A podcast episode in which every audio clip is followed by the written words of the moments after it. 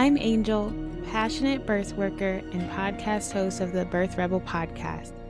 I'm bringing you a blend of heart, soul, and a bit of controversy.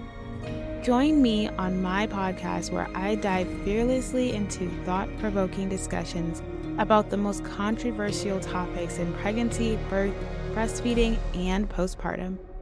I'm unmasking the truths, I'm challenging norms, and sparking conversations that matter. Let's celebrate the beauty of the perinatal space while fearlessly confronting the tough questions together. Tune in for guest interviews from health professionals leading the charge into changing the perinatal space and my own expertise in diverse topics.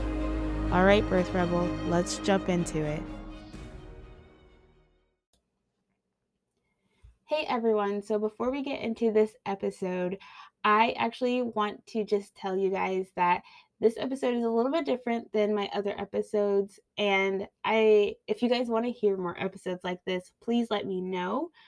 Um so I would love to try and review different news articles, videos about things in the perinatal health field and just, you know, offer my view on it in this episode, we're actually bringing on someone um, to review this information with me. And we're really just bringing our perspective on this topic coming from a holistic viewpoint in perinatal care. So, as this episode is something that you enjoy and you want me to make more episodes like it, please let me know. You can actually go in the show notes and do a, a topic request and if there's any articles that you want me to take a look at and just come at come at it from um, my own perspective from what i know i'd be happy to do that or even bring on a guest who could review it with me. All right i hope you guys enjoy this episode. Let's dive in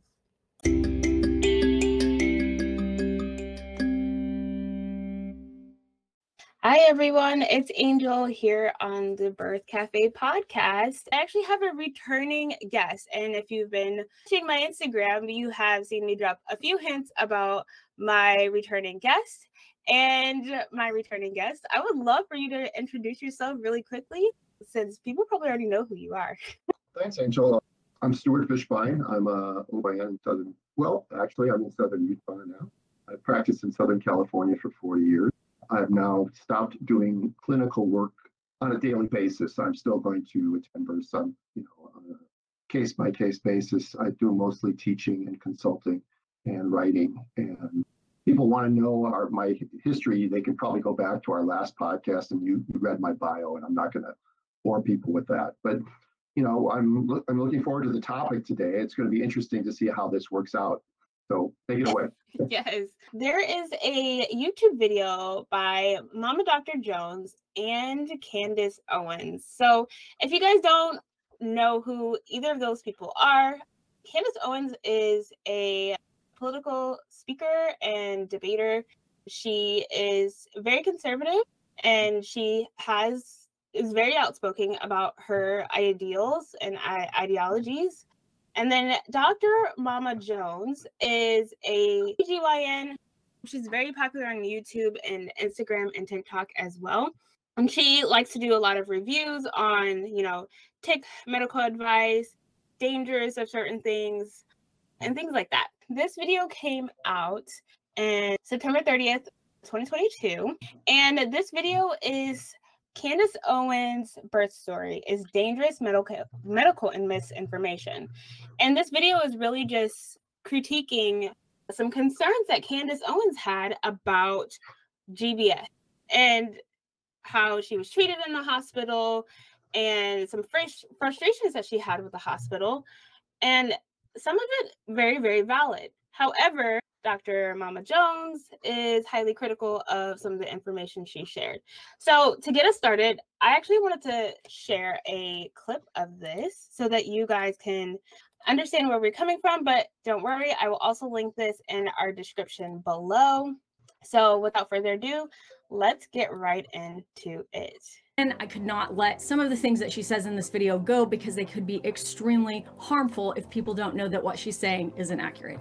So my story starts with, and if you're a woman listening to this, you'll know what I'm talking about, the many tests that you have to get while you are pregnant. One of them is for group B strep, GBS, right? They say we're going to test you for GBS. You do not have to get any test in pregnancy. We recommend a variety of tests which are evidence-based to improve overall maternal and neonatal health.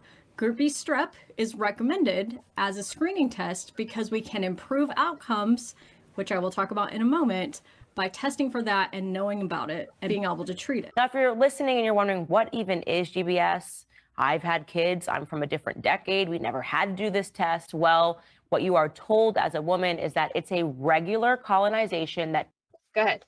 Can we, can we stop it there for a second?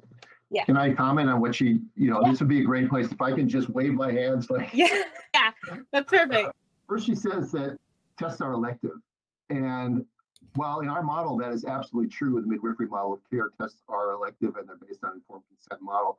There is both overt and subtle coercion in the medical model to be tested for certain things because they'll tell you, yeah, you can elect not to get this test, but if there's any problem in the hospital, your baby's going to be put in the NICU because we won't know your baby's GBS status. Or you don't have to screen diabetes, but then we're going to assume that you're diabetic and you and we're going to do extra testing on you. And you can, you know, most people don't know that they can decline tests and they don't know that they can decline things that they're going to offer you if you don't do the tests. So when they say testing is elective, it's definitionally true, but Mhm. there's all this sort of pressure and coercion on people to do tests that are unnecessary. And I could go on and on and on about which tests are necessary and which aren't. My, one of my favorites is when they, you come to the hospital in labor and they make you go into the bathroom and pee in a cup. And it's like, why are we peeing in a cup? And somebody's going to say, well, we want to check for protein in your urine and we want to check for, for that. Yeah, well, she's not complaining of a urinary tract infection. Her blood pressure is 100 over 60. She doesn't have preeclampsia. A lot of times when you pee in the hospital, you've already you either bleeding or you're already ruptured membranes or your analysis is useless anyway. They do it because they, it's, it's almost done without thinking. It's just done as part of a routine. Plus, it's a billable charge, so the hospital can bill for it. But the, you know, it's it's like yeah, when you go to the hospital, you can refuse to pee in a cup. By the way, try to refuse having your blood drawn though, and see if that's possible. Because Right. they'll say, well, we can't admit you until you have your blood drawn. Mm-hmm. We can't give you an epidural until you have your blood drawn. And you know, I understand that they want to check your platelet count. That makes sense. But why, if somebody that's coming in the hospital doesn't want those things done, do they have to have their blood drawn to get admitted? So they're not really elective. And the other thing she says, and I just want your listeners to be careful about it, she says things are evi- there's evidence-based medicine.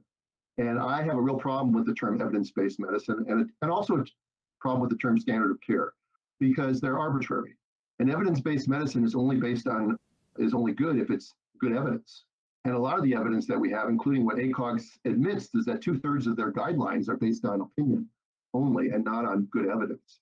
And yet those guidelines are used to define standards of care in evidence-based medicine. So sometimes these terms just slip out of our mouths, and I'm guilty of it too, but they don't mean what you think they mean. So I'll just leave it at that. Okay. Right. Yeah. Actually, on. later on in the video, you'll see how when it, when we're talking about like elective things, right? Later on in the video, you actually see that the real proof of how this is very, very much not elective at all, and how some of these things might come with legal consequences. So I'm actually interested in getting your opinion on that one. All right, let's go. takes place in every woman's body. But She's almost right when she says that it's a normal colonization that everyone has. That's not true. It is a normal bacteria that can be found on the skin, but not everybody has it. Current database estimates are anywhere from about 15 to 40% of people would be colonized with group B strep. they think that if you have a certain amount, I guess a certain number, or this colonization is bigger than usual, they recommend that you undergo antibiotics while you are giving birth. The reason that people didn't know about group B strep screening in maybe the 70s or 80s is because group B strep emerged as a leading cause of neonatal mortality in the 70s. And it took quite some time after that to identify where the infections were coming. Okay, so I'm glad you want me to pause here because I had some questions about this. Yeah. I wanted to comment on a couple of things. Uh, First of all, somewhere between 40 and 50% of women are supposedly colonized with GBS.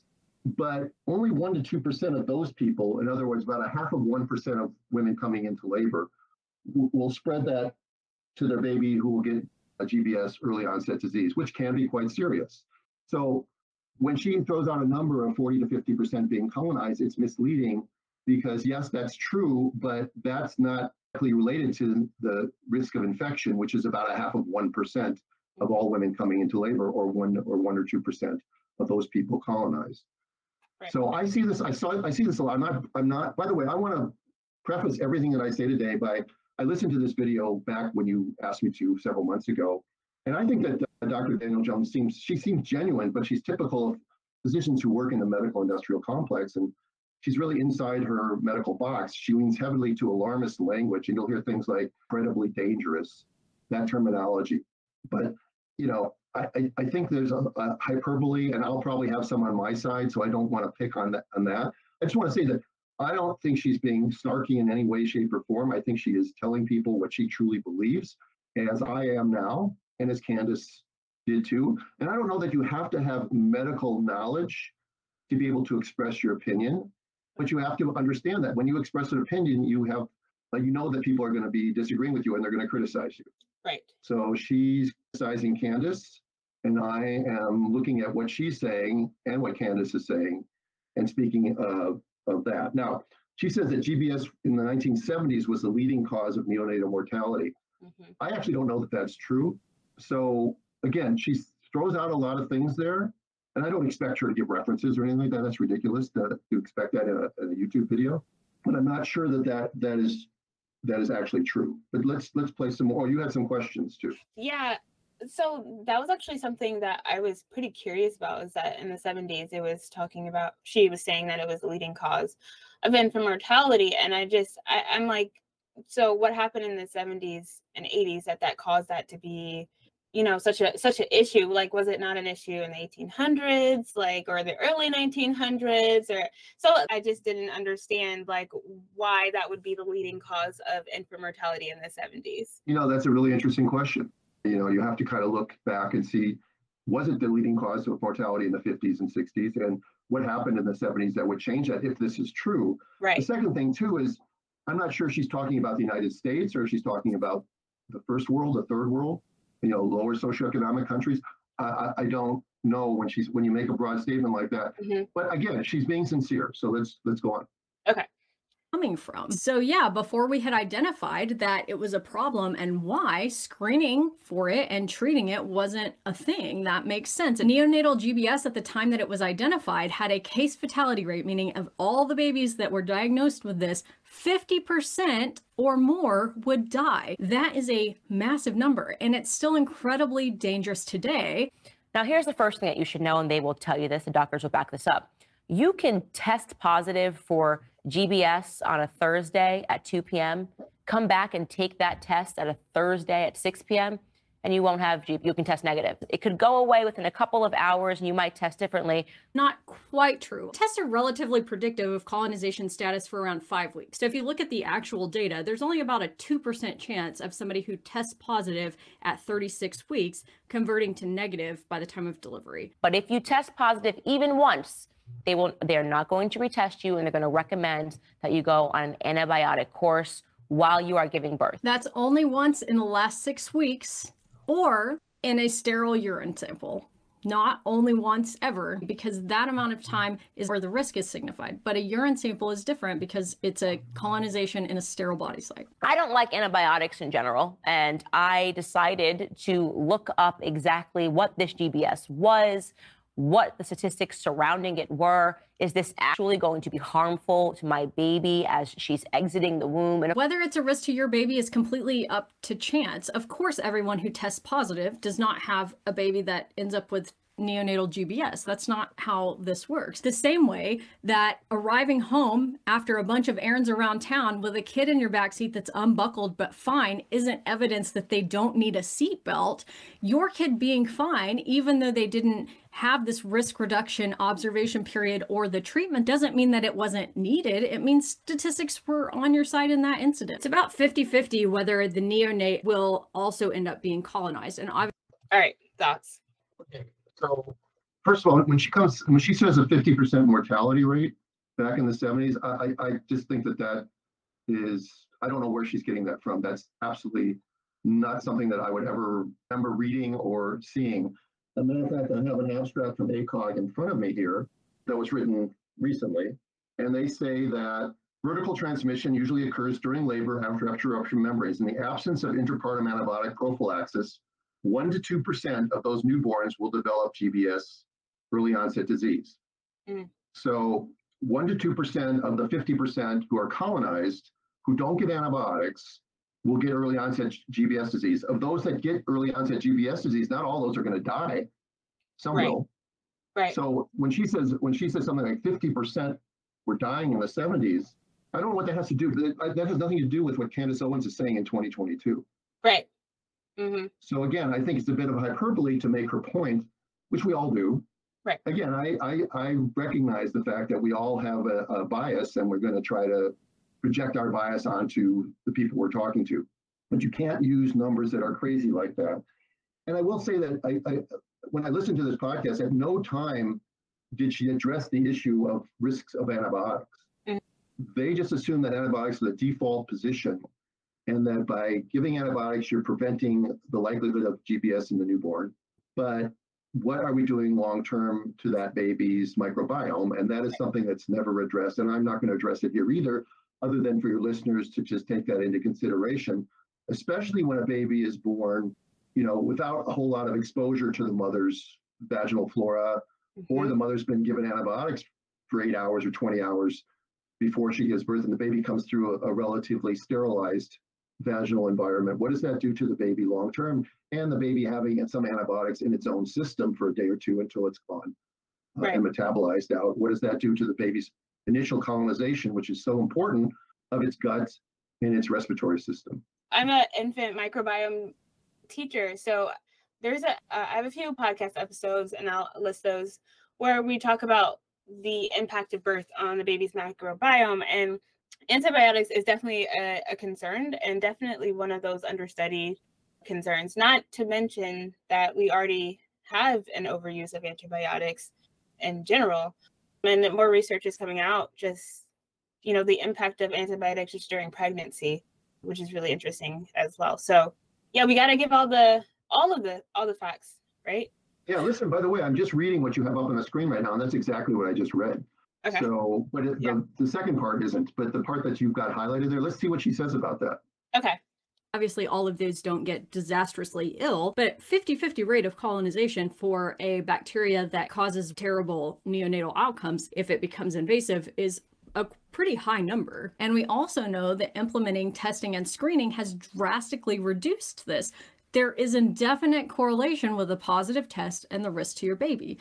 That is not meant to say everybody who tests positive will have a sick baby. That's just not how how viruses and bacteria work. Of course, what I found was that dark hole of statistics that basically told me 0% of babies are harmed by this. Group B strep is thought to be the cause of almost 60,000 infant deaths, 37,000 childhood onset lifelong disabilities, and up to 50,000 stillbirths every single year. This is nowhere near 0% of babies being harmed. Neonates of Black mothers are at an increased risk of invasive GBS as well, thanks to systemic and overt racism. If you're being. all right That's a great shot. I love that where you froze that. No, I mean, uh, I don't know. I don't know if I understood Candace right there when she says it's essentially zero because it isn't. right And and and Dr. um, Jones is right there that there is there is risk. Right. There is risk in every decision that we make in life. There is risk. Mhm. So the question is, is the medical model overplaying the risk or are they legitimate? And even if they are legitimate or overplaying the risk, ultimately decision to get antibiotics belongs to the well-informed woman. Right. Because and, and when you counsel somebody about giving antibiotics for GBS, you must tell them what the risks of antibiotics are. And that's never, well, I never, I hate saying never, but it's almost never included in the consent process. Mhm. It's like when I, uh, uh, when I, I'm very familiar with breech delivery, and when I hear doctors tell women that breech delivery is really dangerous and you need to have a cesarean section for it, I always ask them, did the doctor ever ask tell you the risks of cesarean? Did the doctor ever ask you if you want more children? Right. Because if you have a cesarean section and you want more children, you're putting all your future children at risk by having a cesarean section for that breech baby. Mhm. But those things are never not discussed. And even in ACOG's guidelines for breech, where they support vaginal breech delivery in the hospital with skilled practitioner, they say that you must inform the woman that there's a slight increase of morbidity to a breech baby, but they don't say anything about the risks of cesarean section to that baby or any future babies. So, you know, this, the, the really interesting thing would be for somebody like Dr. Jones and somebody like me to sit on a stage with a with a moderator and have a, a conversation in front of 200, 300 people in an auditorium, because you know otherwise it's tit for tat, and and you know it's kind of like what texting is or or or, or what Twitter is. It's people going back and forth, and you never actually oh.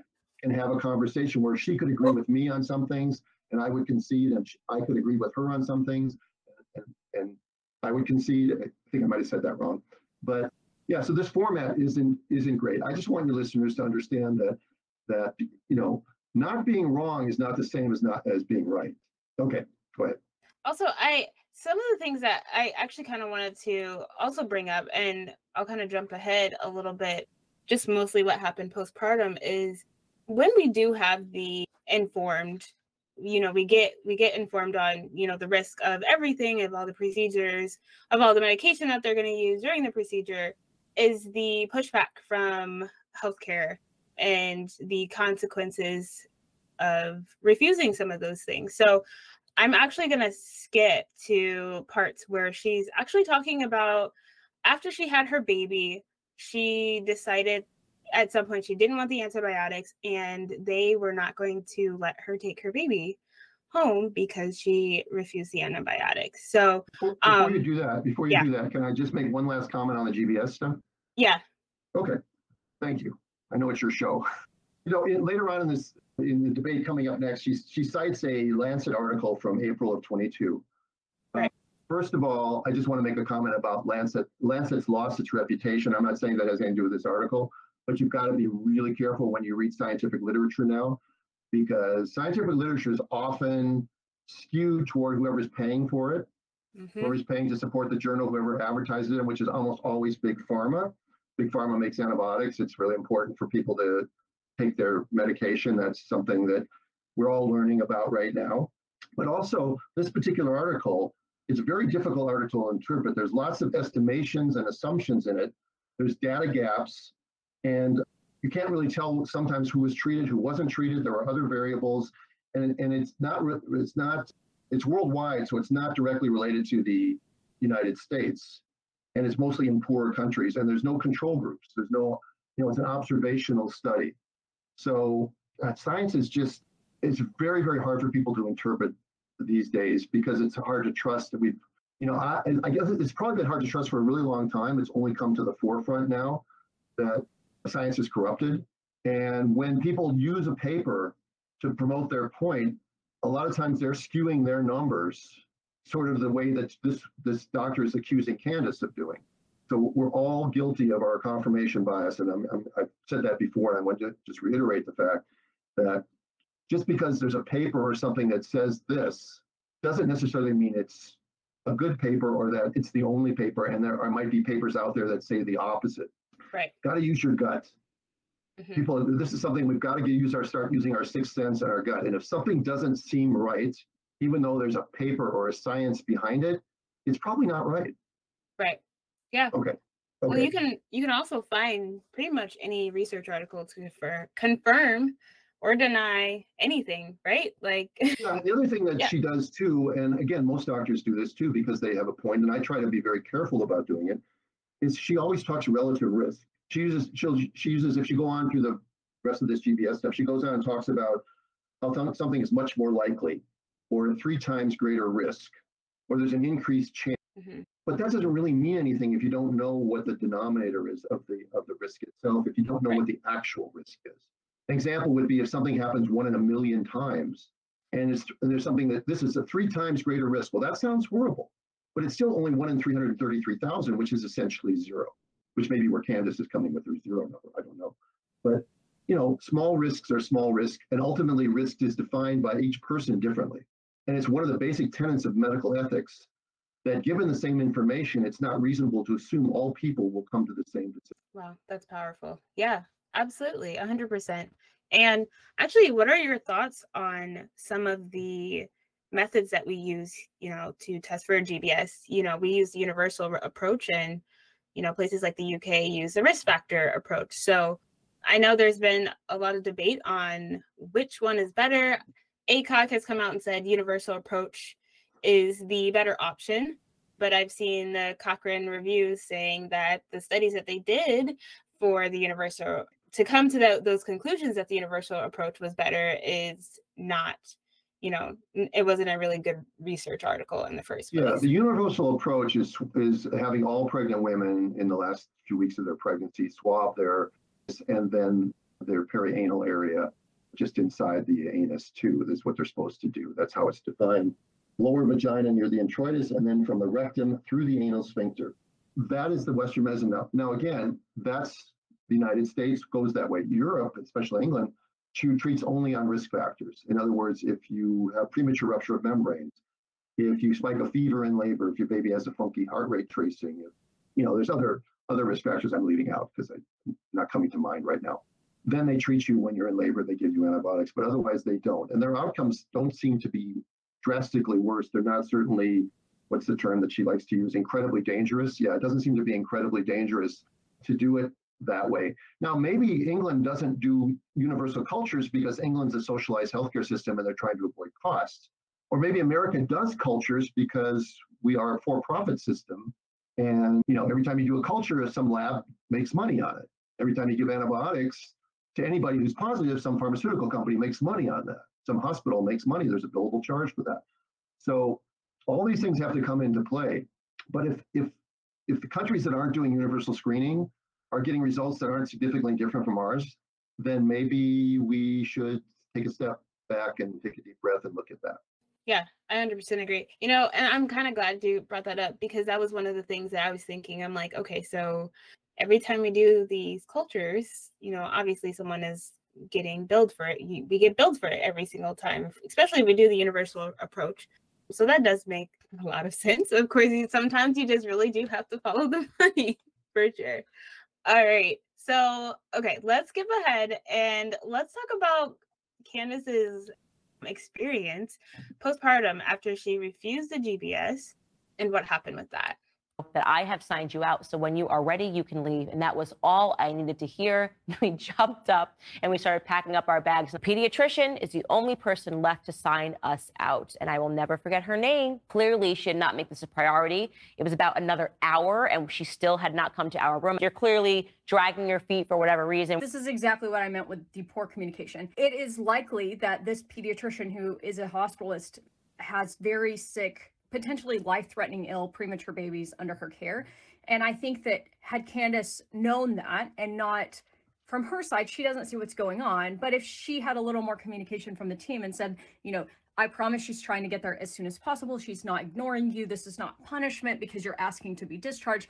She's just taking care of some really sick babies right now. And I promise she'll be here as soon as she possibly can. Like that kind of communication would go a long way in this situation where you have a very frustrated patient. So I think that this is a really good example of where we devolve from Candace's sharing things that's bad information to Candace just sharing really important part of her story.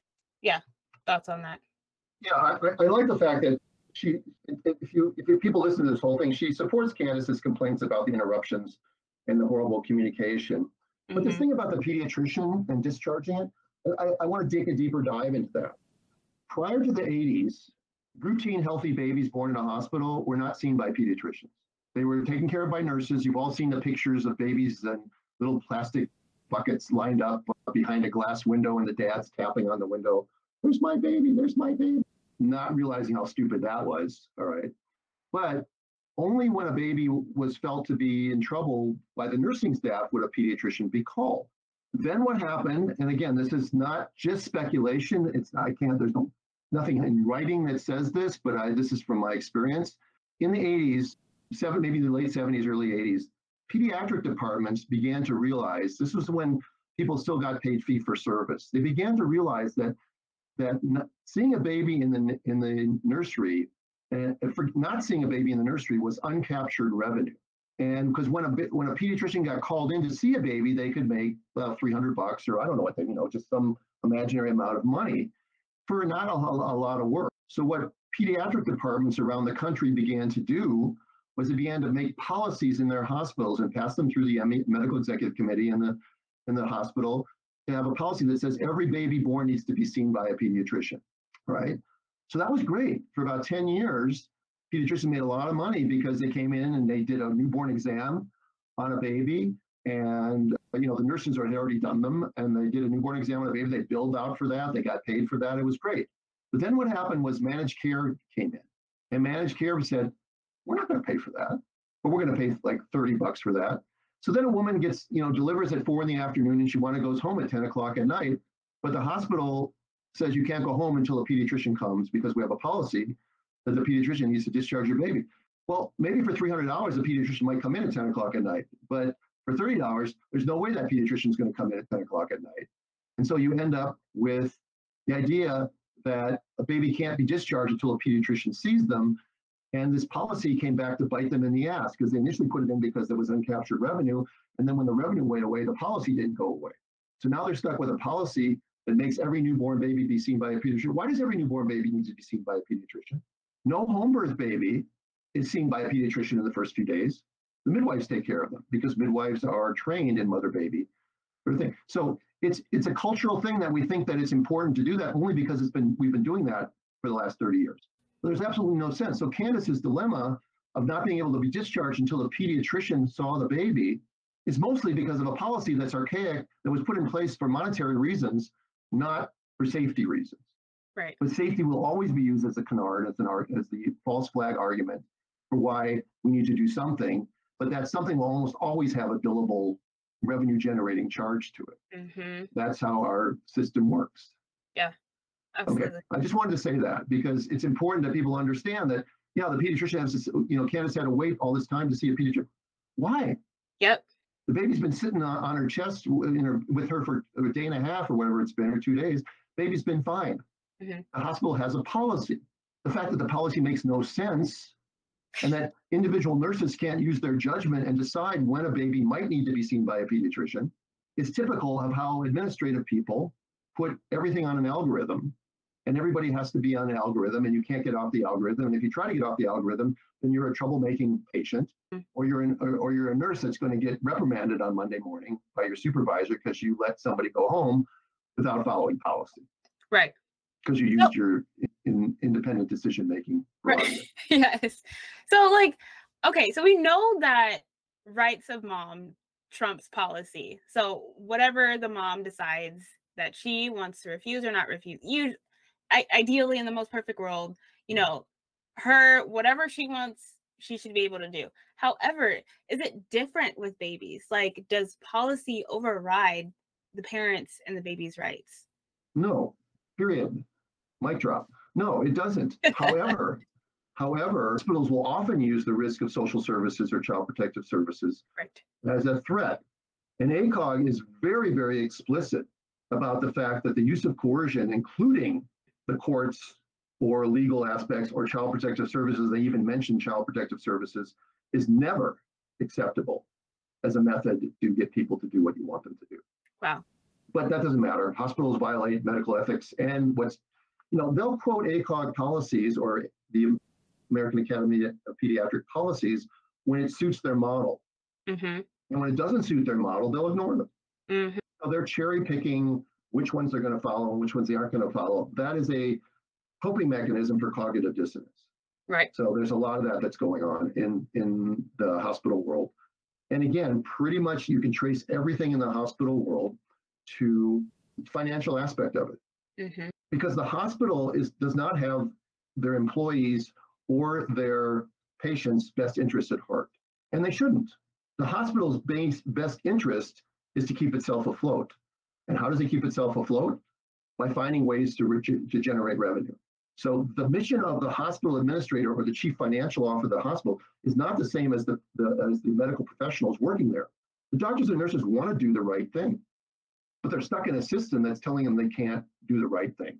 And then they end up having to face the irate patient or try to justify some ridiculous policy they know it's stupid, but that's where their bread is buttered. So that's where they have to go.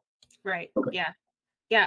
That it hits so close to home because we've had we've had a very well loved OBGYN who I wouldn't say break hospital policy, but definitely push the boundaries and he's no longer there. And yeah, yeah. Yeah, me too.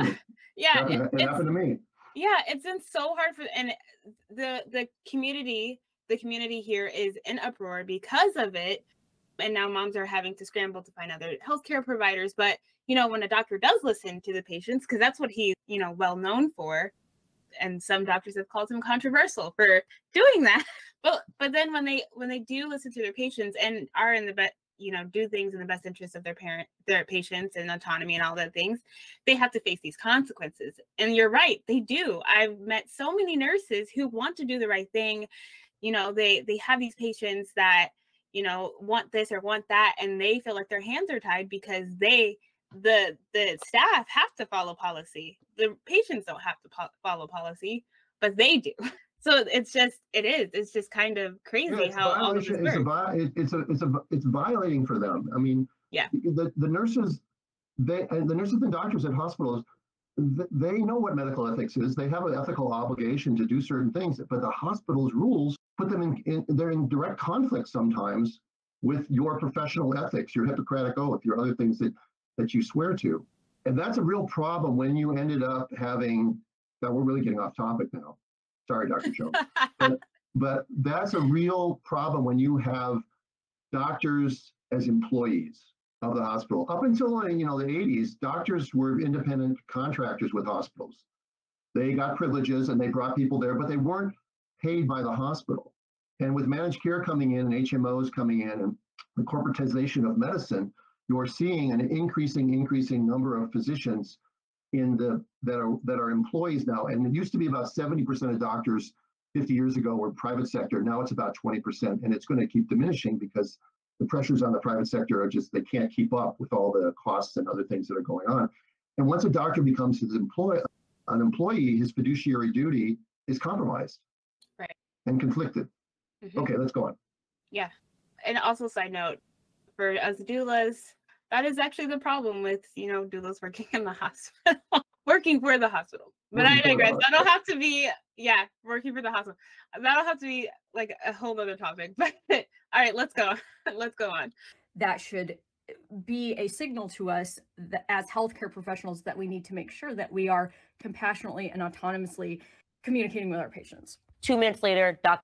Wilson arrives and she comes in. This is the first time she has seen me. This is the first time she has seen my daughter. She goes over and does the obligatory check of the vitals, picks my daughter up, looks at her, and says, "Okay, you know, congratulations. She looks very healthy. I say, great. She said, but, but I am not going to sign you out because we think that you should wait 20 hours because you declined the antibiotic. It's not because you declined antibiotics, it's because you tested positive for GBS and that wasn't treated. The reason for not having been treated is irrelevant. You could decline them, you could not be able to get them, you could be allergic and we aren't able to give them to you. Whatever the reason, the observation time frame is recommended as a safeguard to catch any early signs or symptoms of GBS. Pause. Okay, so we're back to the GBS thing again. Yeah. Uh, yeah, the hospital, again, this is a policy put in place that says the hospital has to watch the baby for uh, 48 hours. So I guess that she was still some hours short of her 48 hour window. Let me say something about the, the number 48 hours or 24 hours of ruptured membrane or age 35 or 42 weeks. This is a this is a, a Dr. Stu, I don't know what I want to call it, tenant, but when something ends in a perfectly even number, it's bullshit. Okay, it's made up because nature doesn't work that way. So 48 hours is an arbitrary number that was probably brought from a series of a bunch of different studies, and they just came up with a guideline. All right. But I would ask the question how many babies that look perfect at 32 hours are going to suddenly go bad afterwards? And I, again, I don't know the answer to that. Maybe Dr. Jones does. Maybe we, neither one of us does. I don't know. But here's the ultimate question when babies are born at home or babies are born in other countries where you, they're sent home earlier, like a lot of times we used to send people home regardless of GBS status in 24 hours because the insurance companies were going to pay for more than one day. suddenly they're paying for two days now, which is the, exactly what Candace talks about, is that the 48 hours is the maximum limit that the insurance companies will pay for a spontaneous vaginal delivery. But why can't the parents watch their own baby? They're not qualified? I mean, it's right out of the Monty Python sketch. Right. Doctor, the baby's coming. What do I do? John Cleese says, Nothing, dear. You're not qualified. Right. Oh. Why are the why are the parents not qualified to watch their own baby? Right. Tell the baby if the baby is not sucking well, if the baby's lethargic, if the baby's color isn't bad, the, just let us know, right? Right. And and and why not educate the parents to do that? Because theoretically, you can get late onset GBS disease, which can come, you know, a week or ten days out, farther out, and they're not in the hospital for that. So again, this is a policy that's put into place by administrative people, not necessarily people who are actually doing the work that everyone has to follow, but it doesn't make sense because it's algorithmic, and that is not how human beings are. Not everybody falls in the same curve, and some people maybe you need to watch them because they're not. You you get a sense that the parents are not competent, but this would not be the case with Candace Owens and her husband, right? Right. So again, this this is almost it's almost robotic medicine. Mhm. It's why you need a, a, a- physician if everything is going to be done the same way. Okay, I, that's a, that's a little hyperbole. I mean, you can't. I mean, maybe someday bots will be doing this. I don't know. But Honestly, my, my point is, is that yeah. the 48 hour thing is our, Right. it's what, it's what, it's what the guidelines of the, of the American Academy of Pediatrics are, but it's, it's made up, Mhm. right? Because bacteria don't work that way. Right. Right. I'm pretty, I Okay. actually think Candace might even bring that up about like what's the difference between 48 and 49 hours or 20 and 20. Oh, she like, does? I don't, I don't remember that. I think so. Yeah. And yeah, she, you're, I mean, you're right. You're absolutely right. You know, and that's not how it works. So, you know, think early we, on- I think early onset GBS is defined as something between zero and six days. But usually I think what I feel like I read too that usually you'll see it within maybe an hour after birth or at least within 12, right? I don't, you know, that I don't know. Again, I'm not a pediatric expert. I don't want to pretend to be. I am an obstetrical expert. I, Okay. I would just, I would just say that, that parents can watch their own children. yes. hmm And it is arbit, it is funny that they picked exactly, as Candace emphasizes, they pick exactly how long it is that you can, that a hospital can get paid for a, a mother to stay, hmm which is two days. All right, go ahead. All right. She said, Well, I, I don't do that. She said, I, I once watched a baby die, watched a baby die because their parents didn't wait 48 hours. I thought, the more I watch this back as I'm editing, the more I think that this part particularly indicates a really bad way of handling the situation on the part of the doctor that she's discussing right now. This is Yay. never an appropriate way to explain a risk that you're concerned about to your patient. Although I too have had a patient who lost a baby due to invasive group B strep disease, I don't think that this, especially in an already tense situation, is ever an effective or appropriate communication tactic. That's I don't like that. This is hilarious.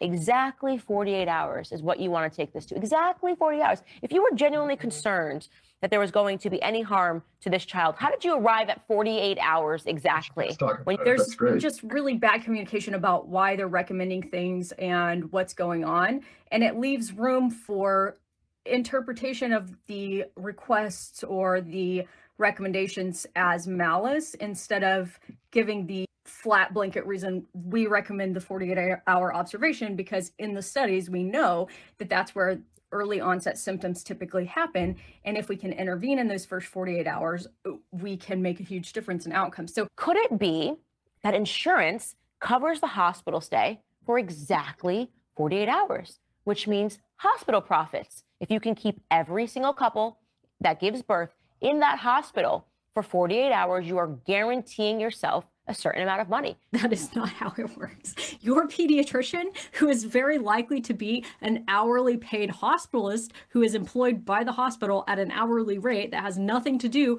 with what you do or how long you stay in the hospital, is not scheming against you and your insurance to get as much money as possible. It is in our best interest to get people out of the hospital as soon as possible because that decreases our workload and opens up beds for other patients who need them. Yeah, I agree with what you just said about the, the, the, the doctors and nurses, they want to clear people out. Right. but that's not what Candace was talking about. Candace wasn't talking about the doctor keeping her for 48 hours. Mhm. The, the talk, what I think that Candace was talking about was that the hospital has a policy in place, and the doctor, who she, who Dr. Jones admits probably is just a hospitalist, means that the hospital pays her salary. Mhm. Okay, is not going to buck hospital policy. So, in this case, I think Candace is right and Dr. Jones is right. They're just they're, they're sort of arguing different points. Because you, you're right. I mean, as, as a clinician, you just you just want you want to move them in and move them out. That's what Mhm. you'd like to do. You want you, you want less work, you want less bills. But also, I would have to say that that most most physicians, pediatricians, obstetricians that I know of in the medical model or the medical industrial complex, you know, they're ba- they're based in from the beginning of their residency programs, even in medical school, in a fear-based model of worst case scenario. We have to prevent worst case scenario, and by doing preventing worst case scenario, we may be actually causing more trouble than we want. The medical model model doesn't like uncertainty.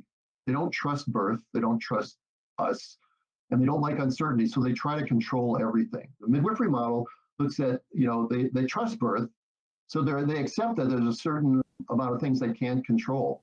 But when trying to control everything, you sometimes really mess things up. I mean, there's a scene in, in, in a movie that I love called Team America World Police.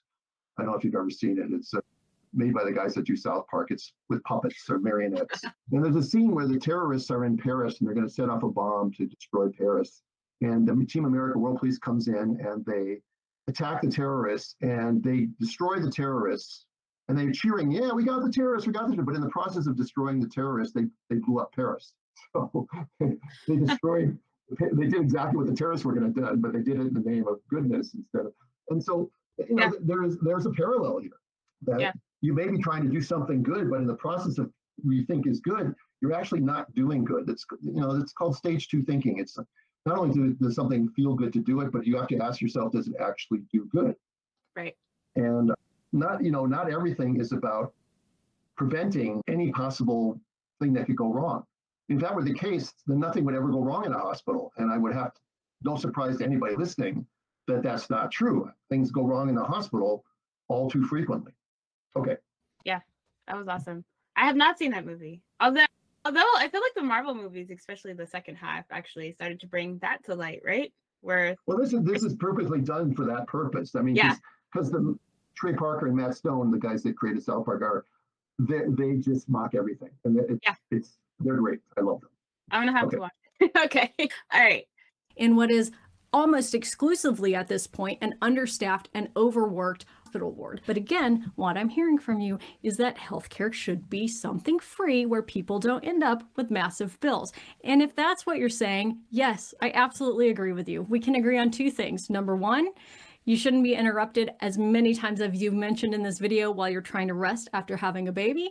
And number two, universal health care. Do you really want me to believe that you witnessed an infant that died, right? Even though the chances of that happening are quite literally, virtually 0%. You witnessed it happen because they decided, No, not quite literally or virtually 0%. by the way, when you say you watched an infant died, what do you mean you watched them die? You just you you, you just watched an infant die? I'm going to respond to this here and explain what doctors and nurses mean when they say things like this, but I do want to make it clear that it was not in any way appropriate for that doctor to say that to her in this situation. That's again, this is not you can't say things like that to patients. That's not okay. Once you Yeah, stop for just a second. Stop for Yeah. a second. That you know, she's absolutely right there. Mhm.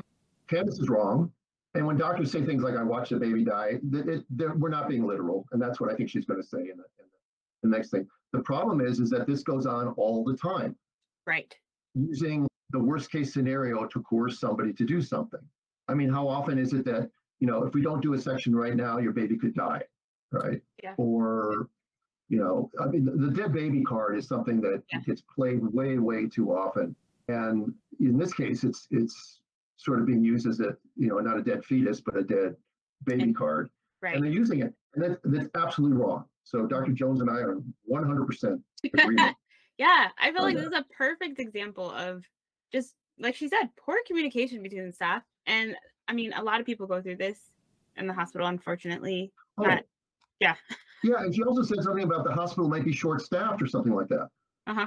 That's something, that's not the patient's problem. Right. That's the medical, that's the hospital system's problem. hmm And for all I know, that had to be their short staff because they fired people who wouldn't take the COVID vaccine. I mean, that- that's a whole other topic too.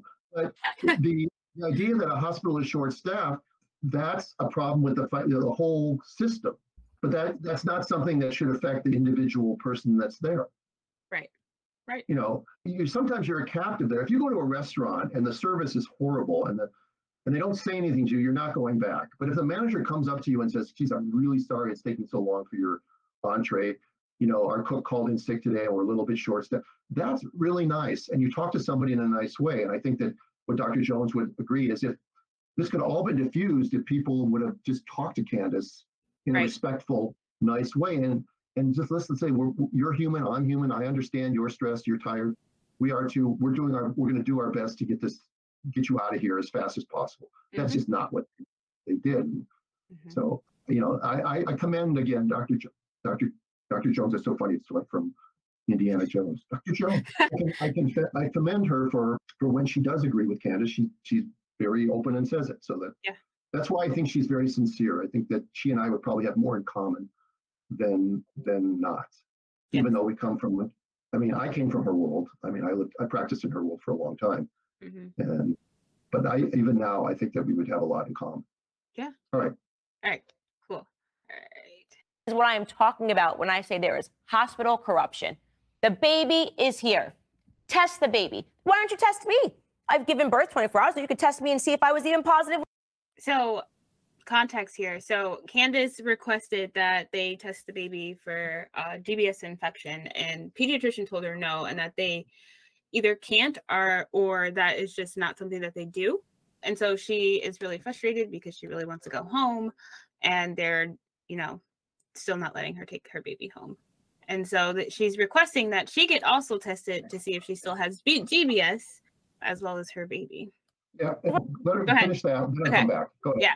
They refuse. We don't, it's just not protocol. We don't do that. It's not not protocol, it's unhelpful to the diagnosis. Maybe this was not relayed to you in an appropriate fashion and this discussion perhaps could have been undertaken better. I absolutely will concede to that, but it's not not protocol. It's not helpful. I understand why it would seem like this is an option that we could do, but the only way to diagnose GBS that is a neonatal onset and threatening is when that gets to a high enough point in the blood or cerebrospinal fluid that it causes sepsis or meningitis. And when that happens, then you can do a blood test and you can find it, which is why I said earlier that there's an easy test.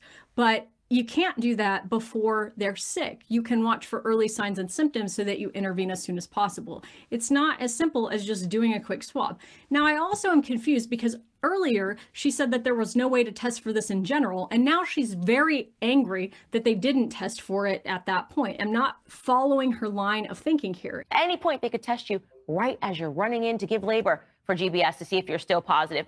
Go ahead. I follow her line of thinking, and, uh, and uh, it's very clear to me. She didn't want the test done, but now that they're using the fact that she didn't do the test against her, um, Mhm. and she just wants to get out of the hospital, she's going to say, "Well, yeah, you can do the test on me now because you, uh, you're not giving me antibiotics anyway. Right. Uh, it's not about antibiotics; it's about me getting out of the hospital. So there is a big difference between before and after. There is a rapid test. It's not great, really reliable. It has a one to two hour turnaround time, but it's there's a seven to ten percent false negative rate with that test, and you can't test for antibiotics and sensitivities to that either. But there is a rapid test. I, again, I agree, I agree with it. Though clinically, I'm not sure that it, if the baby's culture, if the baby's colonized, but the colonization isn't big enough. I'm not sure. Again, I, I don't claim to be a pediatric expert or a micro a microbiologist, so I, I can't comment on that. But there is a rapid test. Could they have swabbed Candace again at that point if she volunteered to have herself swabbed? And if she tested negative, then couldn't that be used? Theoretically, that makes sense to me what Candace is saying. Mhm. Yeah, I don't know what I don't know Dr. Jones's reasoning here. Maybe she's maybe she'll say more. Go ahead. Okay. Nope, nope, nope. We won't do it. We won't test you or the baby, but we will keep you for an extra 20 hours of monitoring, monitoring so that we can guarantee ourselves profit. It's absolutely despicable. No, It's not why. That's just not how this works. Medicine isn't magic, it is science. It takes time, and there are specific ways that things have to be undertaken for accurate diagnosis. What we're trying to avoid is sending you home and those early signs that can be recognized by a trained eye going unrecognized until there is so much damage that the baby is brought in severely ill and there's nothing that we can do to help them. That is why the 48 hour waiting period is recommended. And I'm sorry that there's no easy test for that. I can guarantee you, if there were, we would be doing that. It just doesn't exist. And I looked at her and I said, I don't. Yeah, I find that really interesting. Which part? Just that she had mentioned like you have to have a trained eye to recognize Yeah. the symptoms. Yeah. Okay. Well, if- uh, explain to me what a trained eye means if the trained eyes aren't on the on the baby. right. The baby's in the mom's room. The nurses are popping in every couple hours or something like that. It's not like they're keeping a trained eye on their baby. And if they just tell the mother, as I said before, you know, if the baby's not latching well, if the baby looks a little bit lethargic, if the baby's breathing is funny, if so, you know, you can. Parents are look at when you have a newborn baby, hmm you're staring at that baby. That's the okay. You can't take, you know, if you're if, unless you're a sociopath, you can't take your eyes off a newborn baby. Yeah. They're so amazing. They're just amazing to look at. I mean, I, I, and you and I have the good fortune of being the being this profession. I get to see, you know, for all these years, I've got to see birth and newborn babies. One of the greatest things that can happen.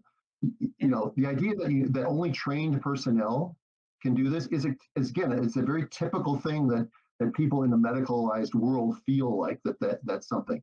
You know, I, I listen to her talk like that, and I, I I don't know that she believes like that. I don't.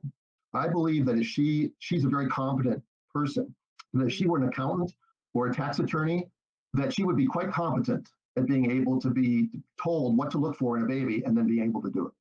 Right. Right. I'll leave it at that. Yeah. Yeah. No, I I agree. I mean, parents notice all kinds of things. They they will they bring their babies in for rashes and goops in their eye and everything. So I, I feel like this is just an example of not really trusting the parents to do the right thing. It's one size fits all. Because some Yeah. parents probably you can't trust. Mhm. Therefore, you have to you have to do something that includes all because you can't individualize your care in that model. Right. Mm-hmm. She said that's just not the way it's done. She says. Mm. Right. That's what just Dr. Jones just said that. It's like, well, why not? Hmm. Because because it's the, the long habit of thinking something. The long habit of thinking something right. Oh, the long habit of thinking something that's something wrong is right. Mhm. You know, gives it the superficial appearance of being right, and therefore, you know, people don't question it. Right. I- I mean, the in our profession, a great example is all newborn babies for for 100 years went, went from the mother's vagina to the warmer. Oh, you know and nobody and, and, and when we started saying we need to do skin to skin initially there was panic in the nurses nursing staff. They didn't know still what is. to do they didn't know what to do because they have to check the baby out. Well, Yeah. check the baby the mother put the baby on the mother's chest and the baby will likely not need any checking but you can certainly check the baby on the mother's chest. Yes. But it's a long habit of not oh then i said it wrong i'm going to correct myself the long habit of not thinking something wrong gives it the superficial appearance of being right and in Mhm. this case saying that th- you know this is the way we do it this is the way it has to be done doesn't doesn't that doesn't make it right Right. Okay. Yes. All right. Sometimes a doctor or nurse may say, like, if you don't do this, or if you try to leave early or against medical advice, your insurance is not going to cover your care. And that's just not true. So for anyone that's listening, It's that is not not true. true. Yeah, that's not true. Yeah. That's- Again, that's a, that's a form of coercion exactly. Yep. 100. and if they don't know it's not true they shouldn't be saying it Right. so the only reason they're saying it is to get people to do what they want them to do they're using it as a as a club as a as a hammer as a curmudgeon Yeah. I mean, that's not the right word but they're using it to get you they're using it to frighten you the same thing with child protective services Mhm. The little spot where you could write something and you've been informed. I said, We have a healthy child and a healthy mother, and we are going home. We signed it and we left the hospital. That was it. I personally don't use against medical advice paperwork. I think that a well counseled patient can sign out on their own if they know the risks of doing that. That's a little different in a situation where it's a neonate. So pediatrics may not be on board with that and they have to have you sign AMA paperwork. The update to that story, which is oh so relevant, Child Protective Services never came to my house. And of course, insurance covered the entire stay. Now, all of this should serve as a reminder that we are indeed living in an administrative state. The CDC, it's the FDA, it's all of this policy and all of these bureaucrats, and none of this is about the health of a child or the health of an adult anymore. It's truth. I obviously don't agree with this. I think almost every single thing that was brought up in this video, aside from the very horrible communication that she obviously had from her healthcare team and the constant interruptions when she was trying to rest, everything else was specifically about the health of her or her baby. So I don't think that this conspiracy that everything we recommend is a bureaucrat leaning and trying to put us under a surveillance state. I think it's science and evidence. Regardless, I understand that she is frustrated. I'm glad she shared her story. I just wish she would have done it without spreading so much misinformation. Okay. So something else that was brought up in the video that we don't really we're not going to show right now is that they had her sign a a document that's saying that this is illegal for her to not have the baby watched and I believe she also wanted to refuse some other care for her baby, and she had to sign documents saying that this is not legal for her to, to not take this medication. I've heard this with with the heel prick that if the state requires you to do it, you have to do it. I don't know what your thoughts are on that one. Do you have to sign anything? No, you don't have to sign anything. Sometimes it's the lesser, it's the that's the path of least resistance is to sign stuff. Okay ultimately, when you sign stuff at a hospital under the threat of coercion, it will never stand up in court should it ever go that far, which it never will. But you, you know, when you sign a consent form for surgery, you know, when you walk into a hospital and you sign these consent forms because while, while you're contracting every three minutes and they give you a clipboard and they say sign here, sign here, sign here, that's that's the most ridiculous thing ever. That's those consent forms are completely invalid. And any good lawyer would rip them apart because you can't give somebody informed consent or ask them to read something when they're in pain or they're in labor. Right. You know, a guy with a guy, a guy comes in and unconscious with a gunshot wound. Uh, you know, how's he going to sign consent forms? He, it's not. It's not going to happen. So, the last point that she made, I, I respectfully have to disagree with her. She thinks that what the hospital does is for the, be- the be- benefit of the patient, and I've already mentioned that earlier. That sometimes, like a broken clock, it is correct, and it does help for the benefit of the patient, but ultimately, the policies that the hospital puts into place are designed to protect the hospital, to make the hospital profit, and maybe to cover a majority of people who fall into that category. But then again, they think that every single woman who comes in needs to have these things done as opposed to individualizing their care. They have given up all these these highly trained nurses go to nursing school they they go to nursing school probably for not for a reason to come out and to be to filling in blanks on a computer program or to be not being able to talk to patients. I mean, it used to be when you saw TV shows from the 60s and 70s and 80s, the nurses, you know, they would sit on the end of the bed and they would talk to the patient. They'd have time to do this. Now, because of staffing issues and because of supposedly electronic medical records making things easier, but I will tell you, and anybody who does the election, they'll know this, that it, it's only made things more difficult. It only interferes more with the ability of eye contact with the patient or spending time with the patient because you have to fill out all this electronic data. This electronic data doesn't necessarily help the patient. It might in some cases because you can electronically transmit it to Cleveland or some other place where the patient might be at that time. But but most of it is for bookkeeping medical legal keeping and for billing. And right. it, it, really doesn't it, it it doesn't improve care to the to the degree that it disrupts care, in my mm-hmm. opinion. That yeah. it takes away the nurse's time. You know, I tell this story, I've told the story many times. When I was when I used to be in the hospital, I was doing a C-section one time and we had some students that were standing at the end of the bed at the woman's feet while watching the surgery. And the circulating nurse had her back to me. She was typing, catching up on her charting, and she's typing into the computer. And I would, I, you know, and I, I don't remember her name. I'll just say it's Julie. So I took a look at the student and I go, Julie, Julie, no response. She's busy typing. And I'm the surgeon, okay? Julie says, just a minute, Dr. Fischbein. I said, Julie, I need you now. Just a minute, Dr. Fischbein. I'll be right there. And then one of the students goes, boom, hits the floor, okay? Because I could see that the student was turning pale Mhm, and that they she was going to faint. mhm. And she was so busy charting that my my medical student fell down, hit the floor. she was fine. All right, but it, it just it, it just highlights the example of the fact that that it, it created it creates more work because this nurse cannot move on to her next next task until her charting is done. Right. The point I'm making is that when Dr. Jones says that the hospital has your best interest at heart, you know, that's not true. And maybe the people that work there would like to have your best interest at heart, but sometimes they can't.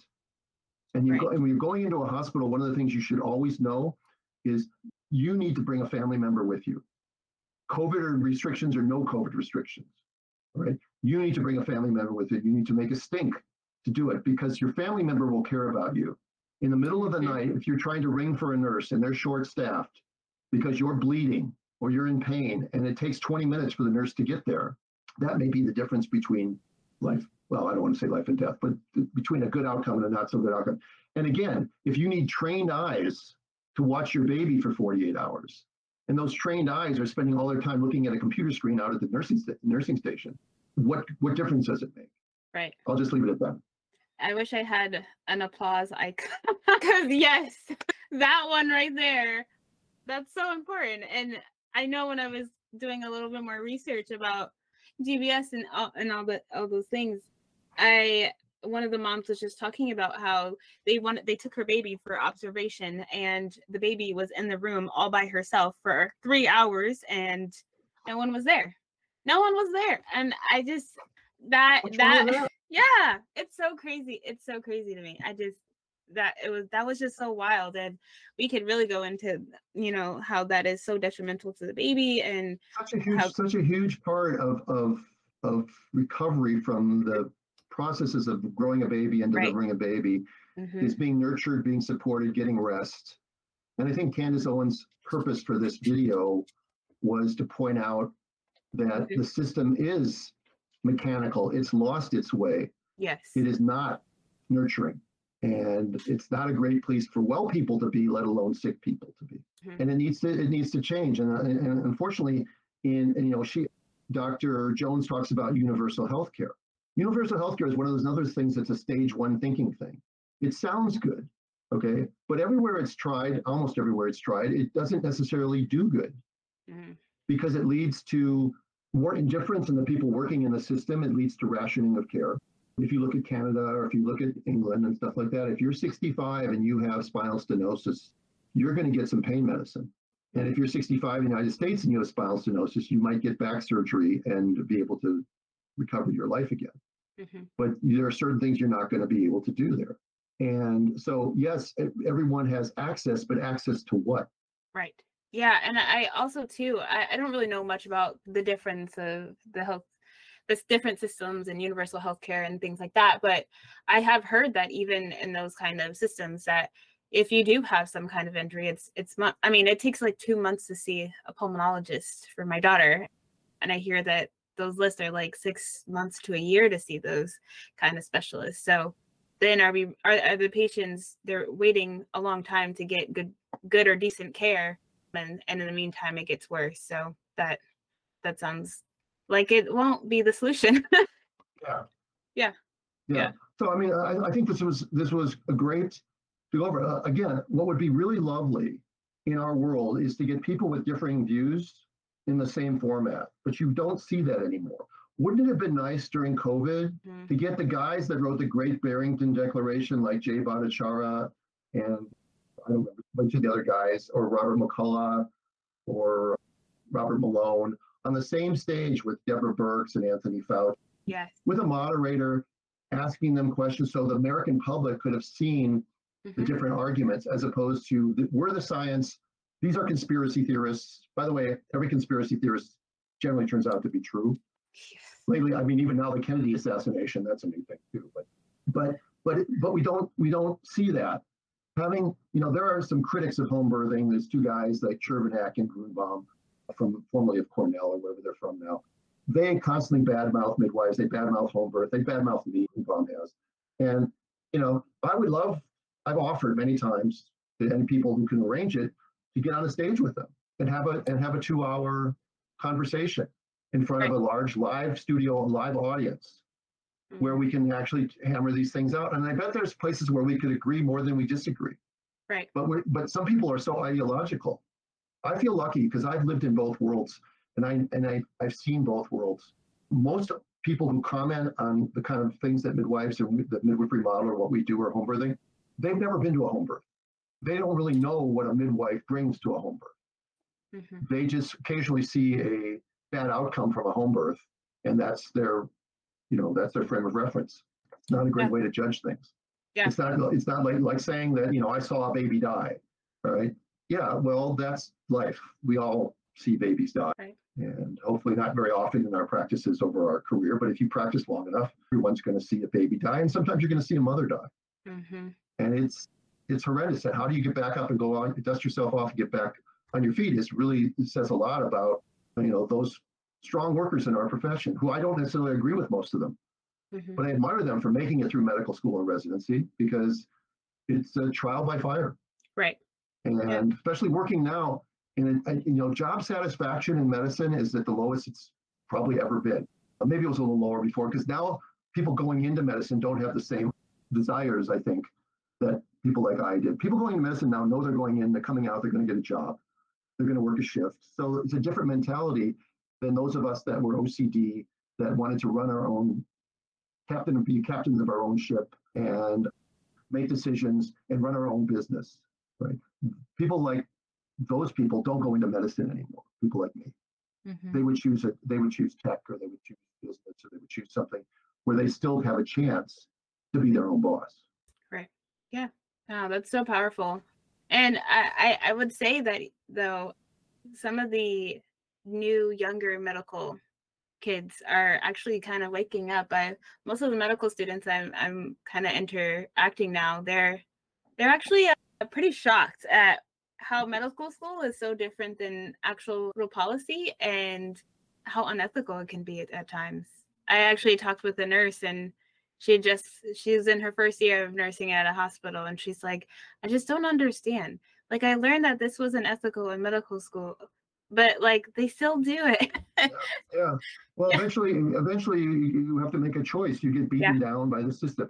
I love Yeah. the fact that, that people go in eager, open-eyed, wide-eyed, bright-eyed, and bushy-tailed, and and some of them come out unscathed, but most of them come out indoctrinated into the medical model because to stick your head up and question why all the time gets you in trouble. yes And although you know you get into medical school, you're not going to fail out of medical school. It's you know once you get in, you're in. Mm. But you know it, it, it's it's just easier to get along when you go along with whatever you're attending or whatever the policy is in your hospital, right and not don't ask too many questions. Yeah Yeah, because then you end up li- li- living a life where you're you know it's constantly agitated, and and that's not necessarily good for your soul.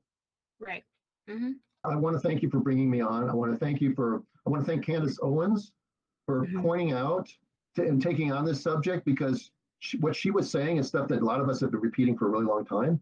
Right. She's just got such a, a, a huge following that it was great that it even inspired Dr. Jones Right. to take a look at it and, and critique her. And that's fair. And then, and, and, and then if Dr. Jones wants to then watch this podcast and then critique me, and I can critique her, and then I can, she can critique me, or Yeah. we can we can just agree to disagree, or we could sometime in the future have a seminar where we're both at the same place. Yeah. It doesn't matter. It's just putting information out there because Yeah. we, in, in my model, believe in informed decision making. And in order to make an informed decision, you have to have information. Yeah. And it's hard to know. It's hard to trust any resources of information. I wouldn't ask people to trust everything that comes out of their mind. I want people out of my mouth. I want people to take the information and then go do some digging. Yeah. It's hard though because a lot of digging is censored. A lot of, of stuff Mhm. is is deleted off of or, or buried in the search Mhm. engines of, of the, the, the tyrannical tech companies. But again, I, I, I'm going off track. I guess I'm grateful to Candace Owens. I'm grateful to Dr. Jones. I'm grateful to you. Yeah. Angela. Thank you.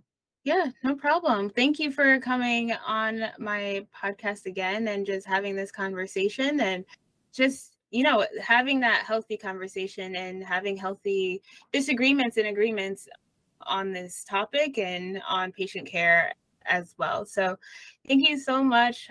Also, guys, he has a awesome podcast episode on GBS that he did on the Birthing Instincts podcast, and I will leave that in the show notes. I'll also link evidence based birth articles. She's got a lot of great research articles. So if you guys really also want to see some of the research on the GBS information, you guys can do that. And yeah, so thank you again, Dr. Stu, and it's been nice talking to you. Thanks, Angel. I'm Angel, passionate birth worker and podcast host of the Birth Rebel podcast. I'm bringing you a blend of heart, soul, and a bit of controversy. Join me on my podcast where I dive fearlessly into thought provoking discussions about the most controversial topics in pregnancy, birth, breastfeeding, and postpartum. I'm unmasking the truths, I'm challenging norms, and sparking conversations that matter. Let's celebrate the beauty of the perinatal space while fearlessly confronting the tough questions together. Tune in for guest interviews from health professionals leading the charge into changing the perinatal space and my own expertise in diverse topics. All right, Birth Rebel, let's jump into it.